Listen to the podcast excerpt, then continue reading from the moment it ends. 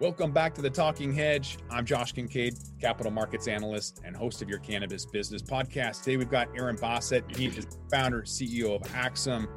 Aaron, thanks for being on the Talking Hedge. Man, thanks for having me, Josh. Appreciate you uh, inviting me on. Yeah, appreciate it. We're going to talk about um, uh, kind of some some stuff that you're involved with, but before we get into the Washington State Liquor Cannabis Board or whatever else this conversation morphs into e-commerce and all kinds of other uh, important topics, I would say. Uh, first off, just tell us about yourself, how you got involved into the cannabis space, maybe what Axiom is, all that good stuff. Cool, cool, cool, cool, man. Well, first things first, again, thanks for having me. Appreciate it a lot. Um, shoot, let me see. Let me just start at the beginning. Uh, name's Aaron Bossett, uh, born and raised, Seattle native. Um, went to elementary, middle school, high school in Seattle. Went to Washington State University, like a true unicorn, like full on Seattle um, from here, grown here, right? Like those people don't exist. I'm actually one of them. it's a rare, a rare thing, right? And part of old Seattle's culture was cannabis. Like way back in the day, was a big, you know, blue collar com- community. Um, our city that would ebb and flow, construction work, you know, fisheries, warehousing, you know, all the big things back in the day. To subsidize income, a lot of people grew and sell weed around here you could sell dollar joints. They would call them lids. You could buy weed in matchboxes. You could go to certain corner stores and get it. Um, and so I just kind of always grew up around it. Was never like the big weed pusher, this guy, no, but always was around good cannabis my whole life. Like to me, it was just normal. Um, I really, I remember early in life one time sitting there as Nancy Reagan was just saying, just trying to tell us to say no, and we're in a trim party. And I'm like, you know what? All these people are cool. You can't tell me these are bad people. Like, so I grew up in it. And then I watched it go from this illicit market to the medical market. And then that's kind of when I hopped in back in like 2008, 2009, when medical was taking off. Um, and kind of just saw a niche market, saw like, holy crap, there's this thing that's about to go legal. But my guys, black men, are not getting involved. So it's like I started getting involved more on the social equity side. I was approached by actually Tanya Winchester, um, who was part of the 502, 502 bill. And her question to me was, Where's the black people? And I was like, Look, I don't support this bill because it doesn't address the war on drugs. It doesn't address anything um, to help, you know, victims of the war on drugs now become an entrepreneur or an enterprise inside of a legal industry that was once illegal.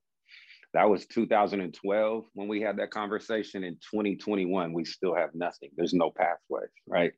So I've been involved in on the backside. Um, I never really wanted a cannabis license. I was more into like the capital fundraising side, the data side, uh, understanding that branding is going to be key. Volume is a volume industry, not just a because I sell good weed industry. I understood that a long time ago, and I got involved with a bunch of different projects, um, with you know big projects, South Africa, Jamaica, um, down in Florida and Orlando, they were going to try to go legal. I did some stuff in Frisco. I'm working with a social equity equity group down in San Diego right now, who actually they have a very good social equity plan about to pop off to everybody. Very good plan.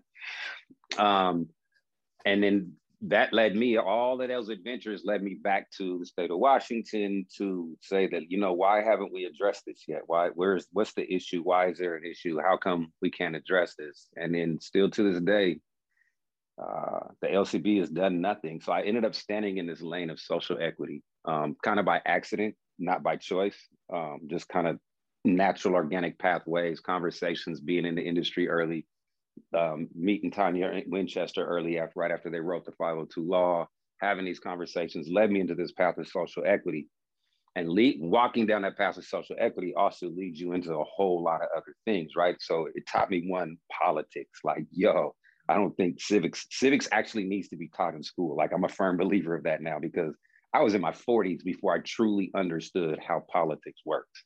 Mm-hmm. Like you get you get the base level of it, right? So legal weed led me into politics, which led me into data analytics, which led me into understanding all these different business structures and cooperative ownerships and you know all these big things that society needs. And then for me, it was I got to a point in 2019 when they created what they call the House Bill 2870, whatever the social equity tax uh, bill was that they passed in 2019 or 2020 that they had the task force this year is just like, you know, I kind of just washed my hands and was like, this isn't going anywhere. It's it's going to be it's just another mess. It's just another blockade. It's just another way for the people who created the mess to never be held accountable or never even want to be or reconcile what they have done wrong. And you see these you see these fights and you see these struggles. And you know, if you come from the illicit market like I did into which now became a tax market, the illicit market was way more truthful and honest because honest an, honesty and untruthfulness would get you killed. But in the legal industry, it's backstabbing, it's it's all these things, and you realize how in politics that plays out because there's a lot of people greasing pockets and being in positions to stay in positions of power versus trying to actually create a real industry. It's a weird thing um, coming from my perspective, right? From the from the social equity side of things. Mm-hmm. Um, and so that's led me into what I believe is the true creation of a social equity plan for the state of Washington. And it has to do with like e-commerce, it has to do with data, it has to do with Bitcoin and cryptocurrencies, not Bitcoin in general, but just cryptocurrencies, blockchain contracts, um, small scale farmers, um, farmers markets, consumers, delivery.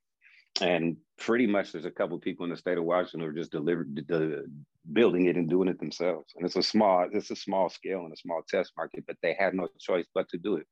And then I mean, it's obvious you need to wait, wait. get to that point eventually, right? Because there's there's this lack of progress, and I feel you on getting to the point where you draft a bill, you find support, and then it goes nowhere. You know, I, I wrote a bill for um, overturning that felony on consumption lounges to get cannabis mm-hmm. cafes, and then you you spend the time to write it, and then you submit it, and then you get senators and house reps involved and then all of a sudden it goes nowhere because it's not a priority you know? The pandemic hits or whatever else that gets it shoved right. off to the side and then you're like well you know what? Forget it. I'm just going to have my own. I'm going to do pop-ups. I'm going to do what i need to do.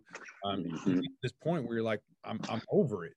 Um, so I when I was researching all of those bills for consumption, a lot of those places had um, social equity bills written in, like Illinois, but right. you have zero social equity licenses and a uh, something like a hundred million dollars in revenue from a billion dollars in, in sales and no equity licenses and all the while you have a conviction over in massachusetts from the mayor or governor mayor i think who um, was selling licenses for $250000 to whoever could afford it right so yeah you have this corruption, you have this um, systemic issue where nobody wants to move forward with it. They talk a big game about social equity. And so at some point, you, I don't know how you get them to make it a priority, but it sounds to me like you're just moving forward without them.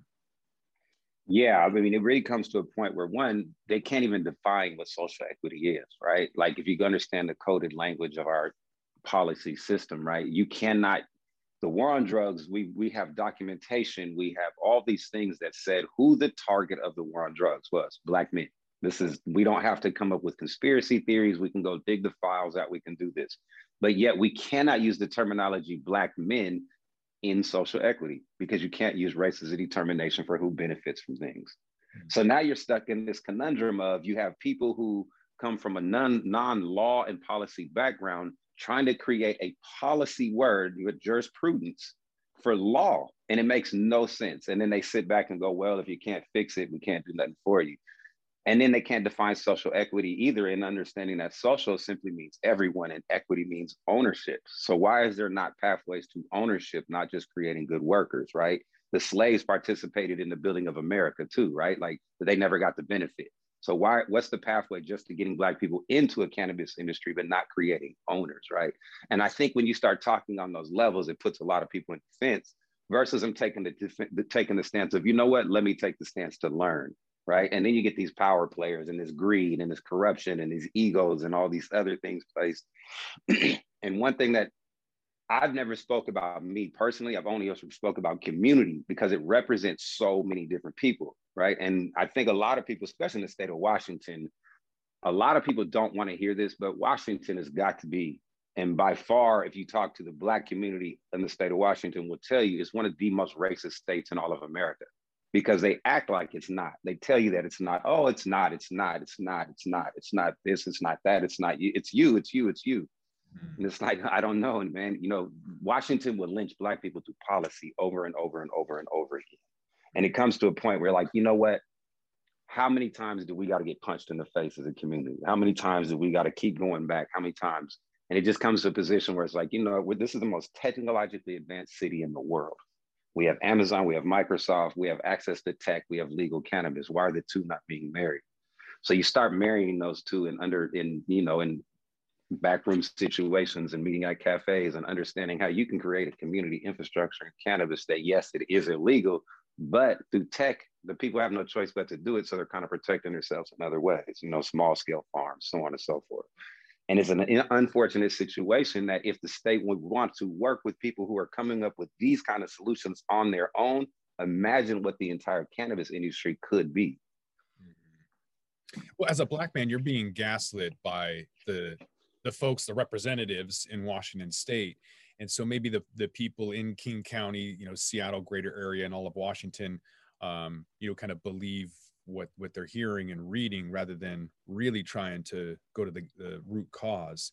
So maybe we just give the folks uh, an, a perfect example of the disparity, the the missed opportunities, the corruption and uh, advantage you know, people get taken advantage of even right now. High Times has yeah. in California, there was an issue with a social equity applicant um, down in California, and it, it involved a High Times when really it was a Washington State um, Have a Heart that Have a Heart. Have a Heart yeah. sold that license to High Times, and yet, so what happened was there was a social equity applicant, and the folks over at, at Have a Heart uh, went to one of these social equity applicants and bought them out. And right. it was, I, th- I, believe it was two black men, and one of them didn't even know about what was happening. The other one, yeah, not at all, took the money and ran. So even with the social equity applicants, and people say, "Oh, we have social equity." Well, do you? Have you followed through? Do you really know what's happening? How many licenses yeah. are being issued, and if they're being sold unfairly? yeah there's i mean there's all those things right i think NuLeaf in portland probably has the best program but it's so such a small scale it's like 3% of or whatever percentage of sales within the city of portland goes back to cannabis black owned cannabis businesses uh, incubator fund like to get businesses started right and, and one of the big things about that is when you talk about have a heart is one of the people who did that sits on the social equity board task force for the state of washington Mm. And when hmm. you call these things out, you get called the villain by saying, hey, look, this man went to Oakland, screamed social equity, but then took advantage of two disadvantaged people under the guise of social equity to get himself a license. How can he sit on the board as the social equity task force for the state of Washington, which is an 18 seat panel, but it has no black men? Ralph, Ralph Hollingsworth is the only one right? And he's so busy working, he's not accountable to the community or can relay information to the community because he's struggling as a Black cannabis farmer in the state of Washington. So to put that burden on him to say that he is now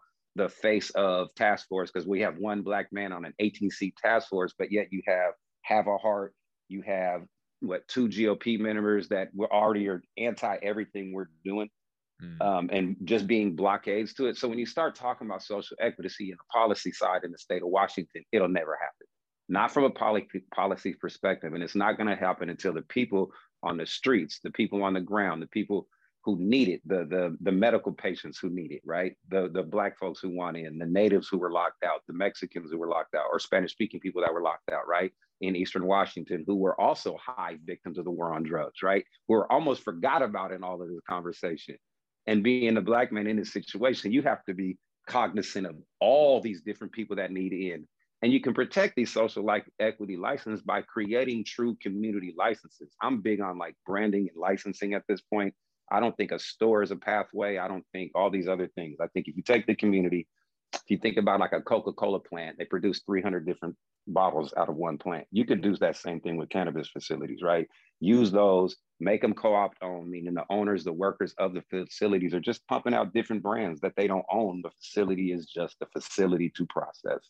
And then you also use those brands outside of, and this is where the LCB can, they're going to really love me for this one is that I've already started getting out of state money. We have an equity fund or we have a, a capital fund that we're getting money to create branded uh, black brands because we're only the branding company. So we just have licensing agreements with these processing facilities. We no longer need 502 or the LCB's approval to do anything. We didn't need it before, but we tried to work with them and it, it's just not going to happen. So now we have a couple contracts going in place with a bunch of processors to get black brands on shelves. And, and we have sell throughout the shelves. Involved? Is it is it a timing issue? Is it a lack of resources? Is it not a priority? What is your opinion on why they didn't want to get involved when you were trying to initiate and get this started? Oh man, you know, I think Washington has a true deep history of racism that they don't want to admit it, it exists, and they don't ever want to admit it exists. It's easier to say that it's not it's not me, it's you right? Versus, yes, we set up red line red line communities that only Black people could live in. They couldn't live out. And then we targeted those communities with drugs and, and uh, high police rates. And so you have high rate crime numbers in communities simply because of targeted policy, right? You now move, this was back in the 70s and the 80s and the 60s. Now you fast forward to the 2000s. And now you have these people who sit in these policy positions who don't want to take accountability for bad policy and just create more bad policy. They don't say, you know what, that was a fucked up racial thing. They go, no, it wasn't racism. No, it wasn't this. No, it wasn't that. They'll say everything but what it was and walk away from it. They do not want to ever, ever, ever say, we fucked up in how we set this up. How can we help get you in? Nobody. There's not, I mean, you have a licensing agency that created an 18 seat passports to tell a licensing agency how to give out licenses Somebody make that make sense. Mm-hmm. Your whole job is you have a salary paid position to give out licenses, but you created an 18 seat panel of volunteers. Come on, man. You don't want to address this. Mm-hmm. Yeah. So you're looking at um, branding and quality, or is it branding versus quality?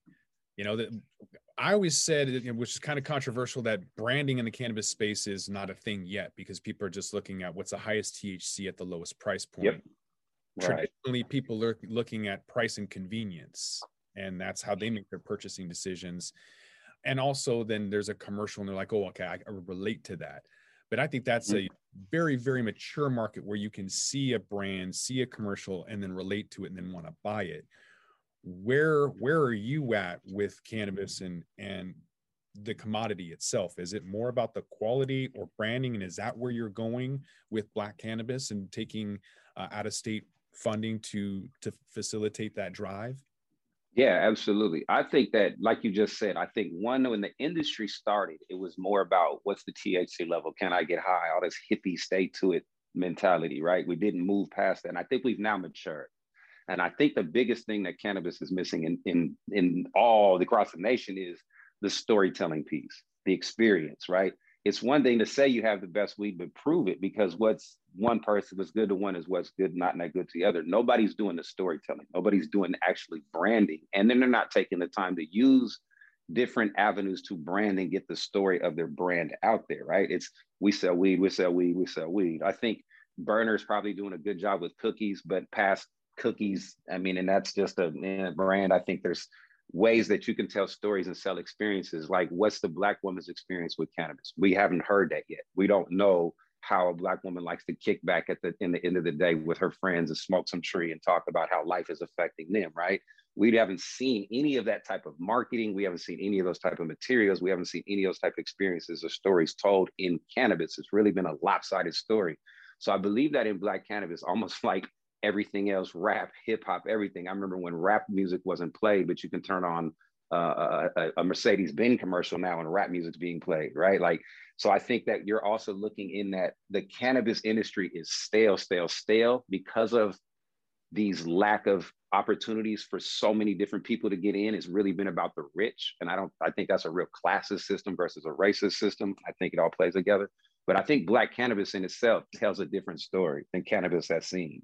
And I think through social media avenues, there's no way that the the influence of those stories being told won't be felt by the people that that need to feel it. Black women, black men, black community, you know, in you know, harmful people, BIPOC, LGBTQ, all these different things, right? The uh, WTF, all these different, you know, pronouns and people. Those stories have to be told for them too, not just hey, it's young, get high, smoke weed, almost like Bar- Marlboro branding. Like that's kind of where cannabis is now, this real stale generic branding. And I think you start seeing more storytelling, you start seeing a better, a better understanding of cannabis from the, the consumer side. Like what is good weed? What is what is high THC mean? What is those things?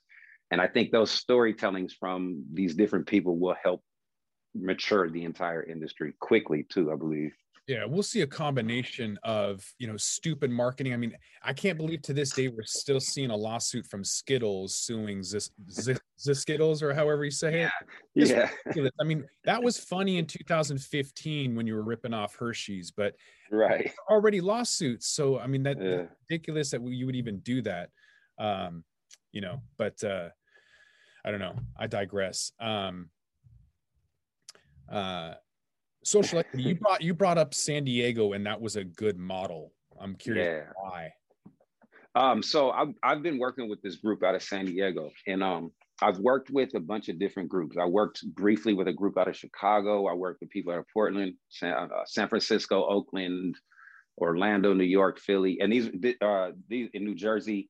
And it was just getting things going. There's something about this group in San Diego that is amazing that I haven't seen before. Is the way that they have a connection with the policy, the policy uh, makers, right? So their their county, the San Diego Board County Commissioners, is leaning on them to say, "Hey, look, you guys give us the plan. You tell us what's the best thing. Don't let us tell you." And then they're working hand in hand, which you don't see anywhere. You see the San Diego City Council working with the social equity groups to develop the plan. And what San Diego is doing is getting a community-based um, idea for what's best and works what works best for them, right? Um, you have transportation barriers. You have the same things everywhere that don't get played into these social equity plans. And the way that this uh, it's paving great futures is building the social equity plan, and they have buy-in with the San Diego County Commissioners. They have buy-in with the City Council. So they have a really good, solid base of people from organizational on the ground all the way up to the policy, and that's something you haven't seen before.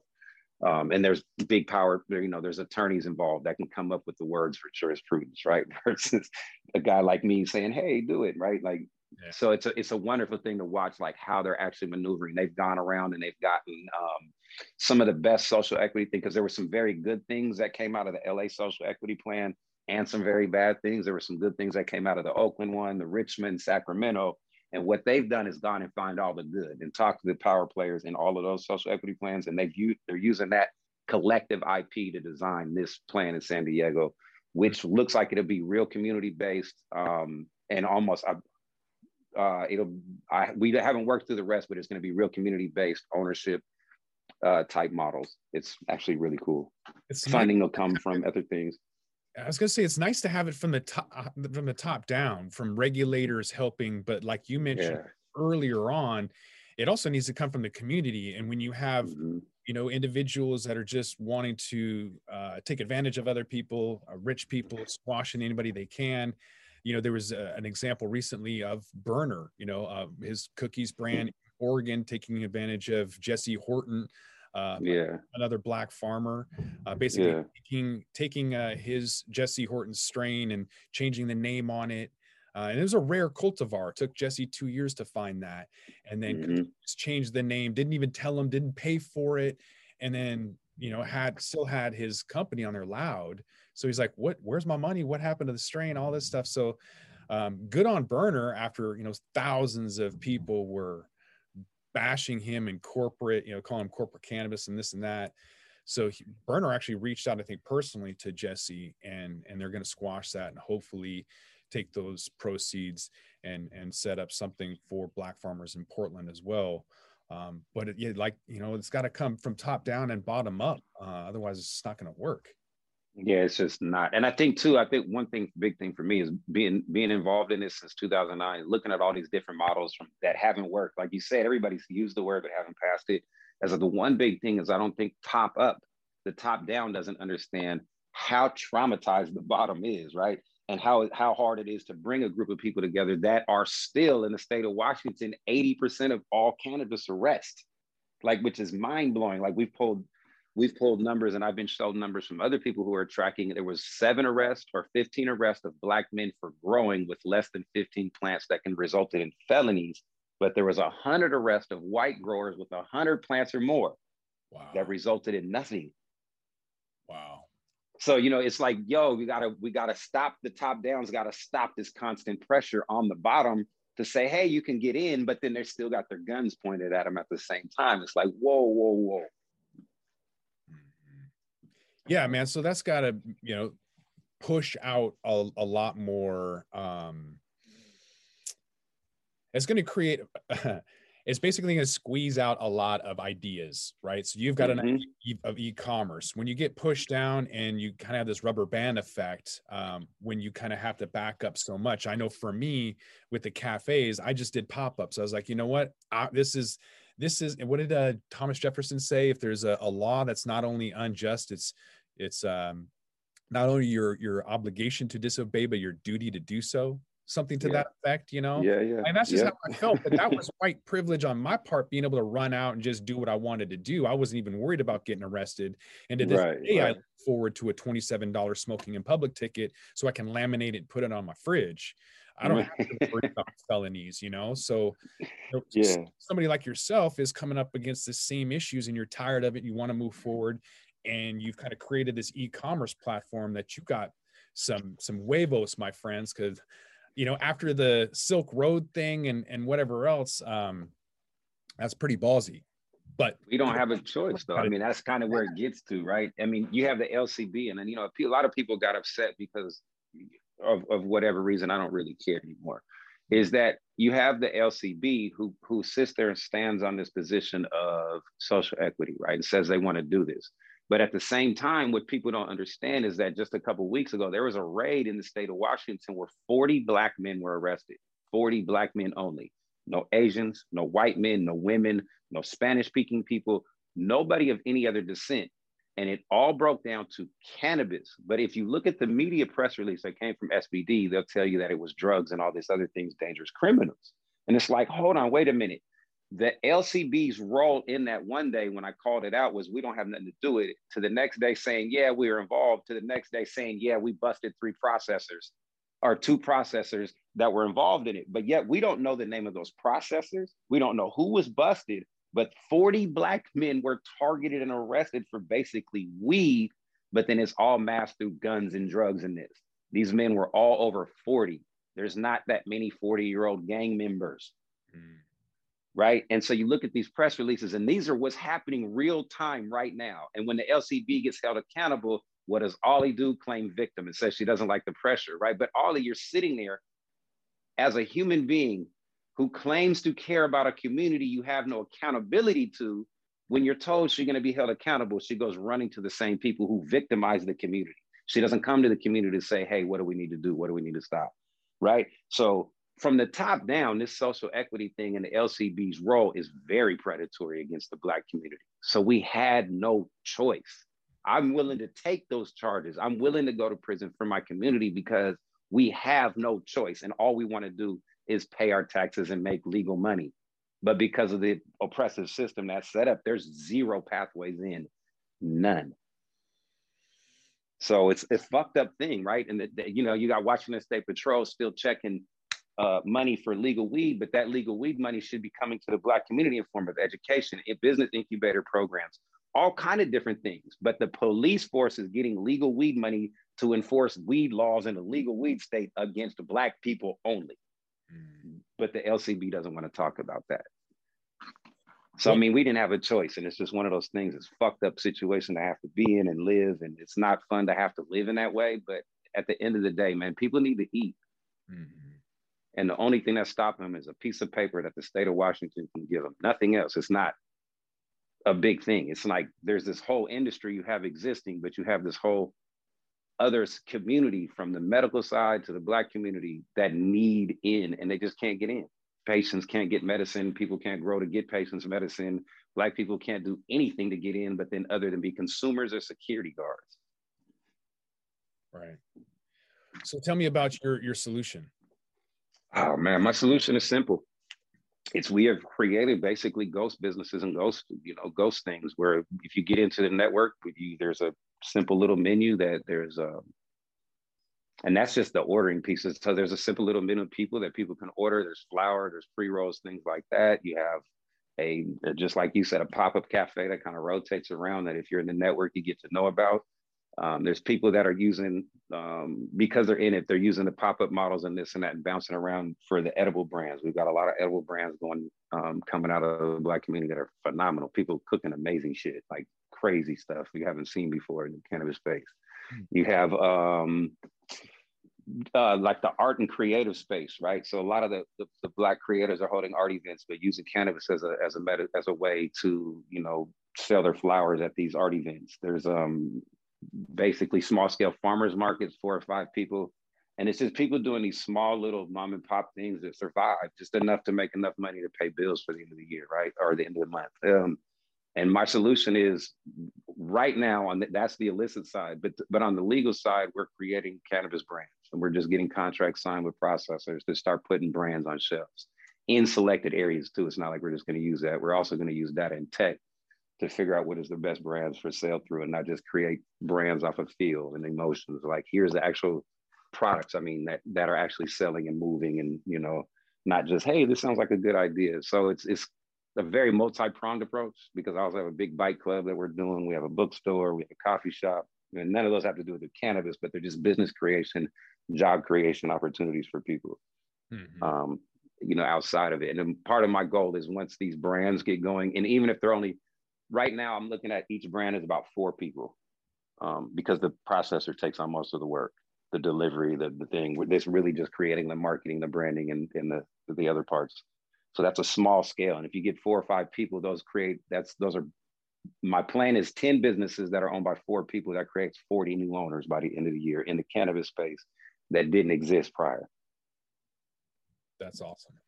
And yeah. some of the issues that you might come up against, you mentioned the LCB not not enjoying the out of state uh, capital, and the reason behind that is we have one of the more strict laws on out of capital that limits a company's ownership to 10% uh, yeah. from out of state. So um, sounds like you're just kind of going with, from a branding standpoint and, and yeah. so working your way around that. Yeah, yeah. We were just doing licensing agreements. I mean, if there's no, there's the Washington state laws of licensing and our brand licensing is completely different. So we're not touching cannabis. So we're just a branding company. Mm-hmm. Yeah. Um, random question. Why is the best smelling cannabis in all of Washington state on Third Avenue, right across the street from the courthouse? a multitude of things, right? You what I'm talking yeah, about? Like, not fire there yeah. every single time. Every hey, yo, yo, I say it, I'll say it to this day. Illicit weed. Well, I don't call it illicit, but the illegal weed, non-legal weed is still the best weed it is cared for. It is grown different. They don't. They're not into rushing a product out just to try to make money. There's actually a care.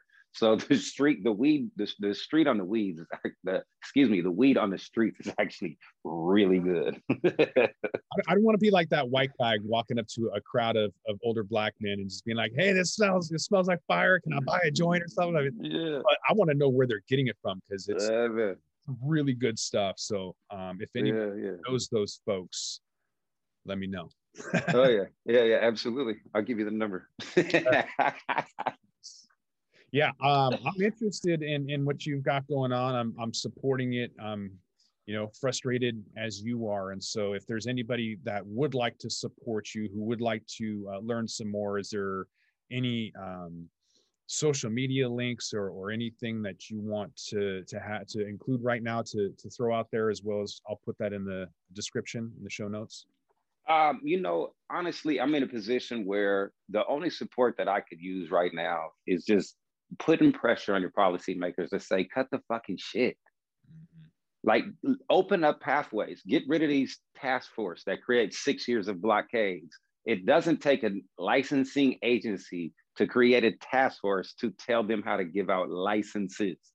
That is mind blowing the support that the black community needs is not on social media it's real life right so i've kind of fallen away from the social media and this and that and da da da because you get a lot of empty talking you get a lot of signs in the front yard that say black lives matter but then you know like calls on the police because a black guy walking down the street type shit mm-hmm. um, and it's like the support we need is more capital intensive to want to be able to do some things that are radically different. They're not going to be traditional. Hey, can we take an intern or can I hire a security guard or do, can I get a bud tender? No, no, no, no, no, no, no.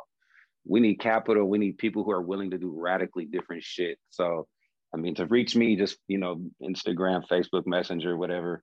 Um, you can email me, Mr. Bossett at gmail.com um, for those personal, more intimate conversations versus the social media post or hey I, I, saw you and i want to do something to help because it feels good to you but then when we start telling you the radically different things we need you to do you get panicked right mm-hmm. so it's it's i'm in a situation where i'm in a position where i'm just kind of like done with help i don't know if that makes sense and i appreciate everybody's support but i think our support needs to come from more of of telling these policymakers to just fucking chill because the amount of money that they're being that's being spent on still enforcing a legal law on a certain demographic of people, which they say is not racial, but we can tell it's racial through data, which is another story, right? It's the policymakers that need to stop with this bullshit. Mm-hmm. Stop funding the police. Stop giving the police power. Start holding the police accountable. They have the burden of professionalism that they don't ever seem to be held accountable to, right? And start using that funding to create pathways into not just the cannabis space, but business in general. How many ancillary businesses of the cannabis industry need to be created? Lean on your policymakers to cut this shit out. Mm-hmm. Yeah. In the digital age, you guys, it's so easy right now. Goodness God, hammer them. Hammer your policymakers right now. Yeah. Easy to do. Uh, yeah, more action, you know, more soldiers getting some work done, a lot less um, you know, lip service. So and and money. so send some money um, yeah, Bitcoin or, or whatever else. Some, send some crypto. Um, yeah, send some Dogecoin, send some Ethereum. We'll take it all. yeah. Cool. Yeah, I'm big on that. If you guys really wanted to, if people want to, you know, put up, we could create some solar uh, Bitcoin mines, but that's another story. Right. all right. Another story for another day. Um, yeah, man. On the talking hedge. With that, I think we're going to roll this one up. I want to thank my guest, Aaron Bossett. He's the founder, CEO of Axum, and uh, obviously advocate and uh, just uh, a hardworking man overall. So appreciate you being on the Talking Hedge. Yeah, appreciate letting you rub my liver lips all morning. Yeah, yeah. all right, I'm Josh Kincaid. This is the Talking Hedge. Don't forget to like, share, and subscribe, or don't. And I'm out. Don't forget to smash that like button on your way out check out these other videos that we've got.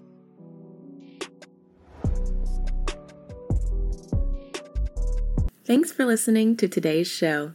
To check out more great cannabis podcasts, go to podconnects.com. Here's a preview of one of our other shows. Hi, y'all. I'm Joe, host of Casually Baked, the podcast. If you're curious to explore the highly responsible side of cannabis, farming, and legalization, I'm here to help lighten the stigma and build your canna confidence. Download episodes now of Casually Baked, the podcast, wherever you listen to podcasts and journey with me through the evolving cannabis culture and discover how and why people like you are adding cannabis to their wellness toolkit. It's time to get casually baked.